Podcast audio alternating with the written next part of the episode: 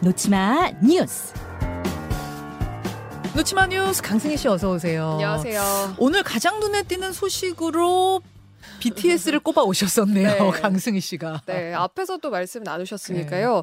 어, 일단 마티형 진이 이때 올해 가능하고요. 그리고 지금 솔로 신곡 발표를 앞두고 있다고 하거든요. 그래서 음. 활동이 끝나면 바로 입대할 걸로 보입니다. 네. 그리고 다른 멤버들도 순차적으로 입대를 한다 이런 계획을 내놨잖아요. 네. 그래서 2025년에 멤버들이 모두 다시 모여서 완전체로 활동하고 싶다 이런 계획까지 함께 내놨습니다. 어, 전 세계 팬들 동반 입대를 원한다 이런 의견 대다수 많이 보였고요. 그리고 어, 동반 입대가 실시간 그 트위터 키워드에 오르내리기도 했습니다. 음. 지금 뭐 그동안 사실 BTS 멤버들이 제일 이 문제 때문에 심란하고 복잡했을 텐데 음흠. 건강하게 복무 잘 마치고 오길 기다, 기대하겠습니다. 네, 온라인상에서 뜨거운 뉴스고요. 다음으로 가죠. 탈의실 불법 촬영 의대생 산부인과 실습까지 참여했다. 의대 재학 중인 학생이 탈의실에서 불법 촬영을 했어요. 그렇습니다.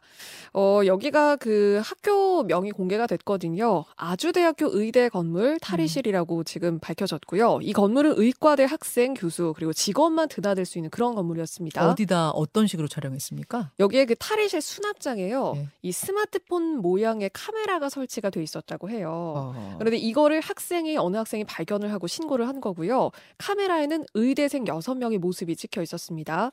피의자는 의과 대 재학생이었어요. 예, 예. 이 수사가 이뤄지고 있는데도 이 학생은 수업에 참관한 걸로 드러났거든요. 음. 심지어 피해자들하고 두 달 넘게 수업을 같이 들었고요. 그런데 산부인과 실습까지 들었습니다.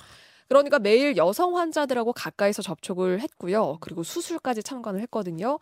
참관은 환자 동의가 일단 필요하지만 이 불법 촬영 피의자가 참관한다 이 사실은 산모들한테 공지가 되지 않았습니다. 음. 아주대 측은 피의자가 누군지 이걸 경찰에 알려주지 않았기 때문에 방법이 없었다 이런 입장인데 실제로 경찰이 개인정보 이유로 피의자 정보를 알려주질 않았거든요. 어. 논란이 다 커지고 나서 학교 측이 자체 조사 벌이고 이달 초에서야 그 피의자를 수업에서 결국 배제를 시켰습니다. 네. 그러니까 지금 온라인상에서는 그러면 불법 촬영 피해자 산모대보다 피의자 신상 보호가 더 중요했던 거냐. 음. 불법 촬영 가해자가 환자를 돌보는 의사가 되려고 하다니 좀 끔찍하다 이런 의견들이 있습니다. 아, 참, 할 말이 없네요.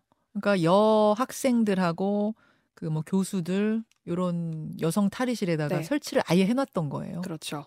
아니, 설치는 어떻게 들어가 설치한 거예요? 그런 건 아직 몰라요. 네, 이것까지는 드러나지 않았는데 뭐 방법이 있었겠죠. 아, 강력한 처벌 필요해 보입니다. 다음으로 가죠. 한강 하루에서 빈 목선 발견됐는데 보고 없이 부숴버린 중대장. 자, 어제 밤에 이 아마 KBS 단독 보도일 네. 거예요. 보도가 나오고 나서 밤 사이에 정말 뜨거웠던 뉴스입니다. 한강 하류 김포 파주 고 일대에서 네.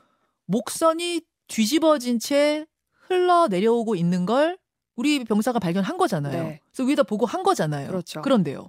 그런데 이거를 보고를 받은 중대장이 부숴라 이렇게 지시를 내렸다는 거예요. 그러니까 지난달 초에 군내 그 고충을 신고하는 국방 헬프콜로 해병대 소속 병사들이 신고를 한 거거든요. 음. 어, 일단 내용은 이렇습니다. 김포 전방 경계부대 초소 근처에서 빈 목선이 일단 정박한 채로 발견이 됐다고 하고요. 네. 목선을 치우라는 지시를 받아서 부쉈다.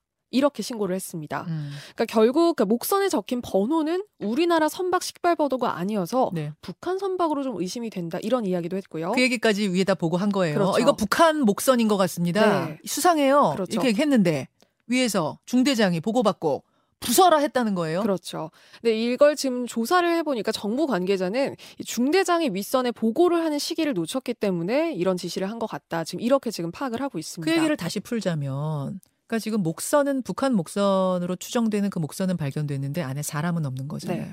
그러니까 미리 발견해서 이 사람들을 탐지하지 못한, 그렇죠. 잡지 못한 걸 은폐하려고 아예 흔적 없이 부숴버려라 한 게 아닌가 그렇죠. 의심이 되는 거죠. 그렇습니다. 사실 이런 의심 선박이 한강에서 그러니까 지금 김포 일대에서 발견됐다는 것 자체로도 경계 태만 이걸로 지금 일단 조사를 받을 수 있고요. 음. 그리고 만약 사람이 타고 있었다면 이 사람들 과연 어디로 어디 갔을까? 이 책임도 피할 수 없기 그러니까 뭐 때문에 사람이 탄채 이게 완- 온 건지 아니면 사람 없는 배가 북한에서 흘러온 건지 알려면 그 있어야 되잖아요. 목선이 그렇죠. 있어야 되는. 중대장은 뭐라 그래요? 왜 그랬다 그래요? 일단 이 사람이 탈 수 있는 목선이 아니라고 판단해서 그런 지시를 내렸다 이렇게 진술을 했거든요. 아니 본인이 보지도 않고 그거 어, 떻게 합니까? 그리고 이게 CCTV 상으로는 사람이 내리는 모습은 없었다고 하지만 사실 이게 내렸다고 하면 언제? 그러니까 물에서 내렸을 수도 있고요. 일단 뭔가 이게 정황을 파악을 하자면 그럴 수 있지만 일단 이걸 단정하 기는 어렵고요. 일단 군 경찰은 이 중대장을 직무유기 혐의로 입건을 했고요. 지금 목선 관련해서도 추가로 대공 혐의점이 없는지 이것도 조사를 하고 있습니다. 요즘 안 그래도 북한이 뭐 미사일로 육해 공으로 위협을 하고 있는 상황, 안보 중요성이 대두되고 있는 상황에서 이건 너무 어이없는 기강 회의 사건 아닌가 싶습니다. 철저한 진상 규명이 있어야겠네요. 수고하셨습니다. 고맙습니다.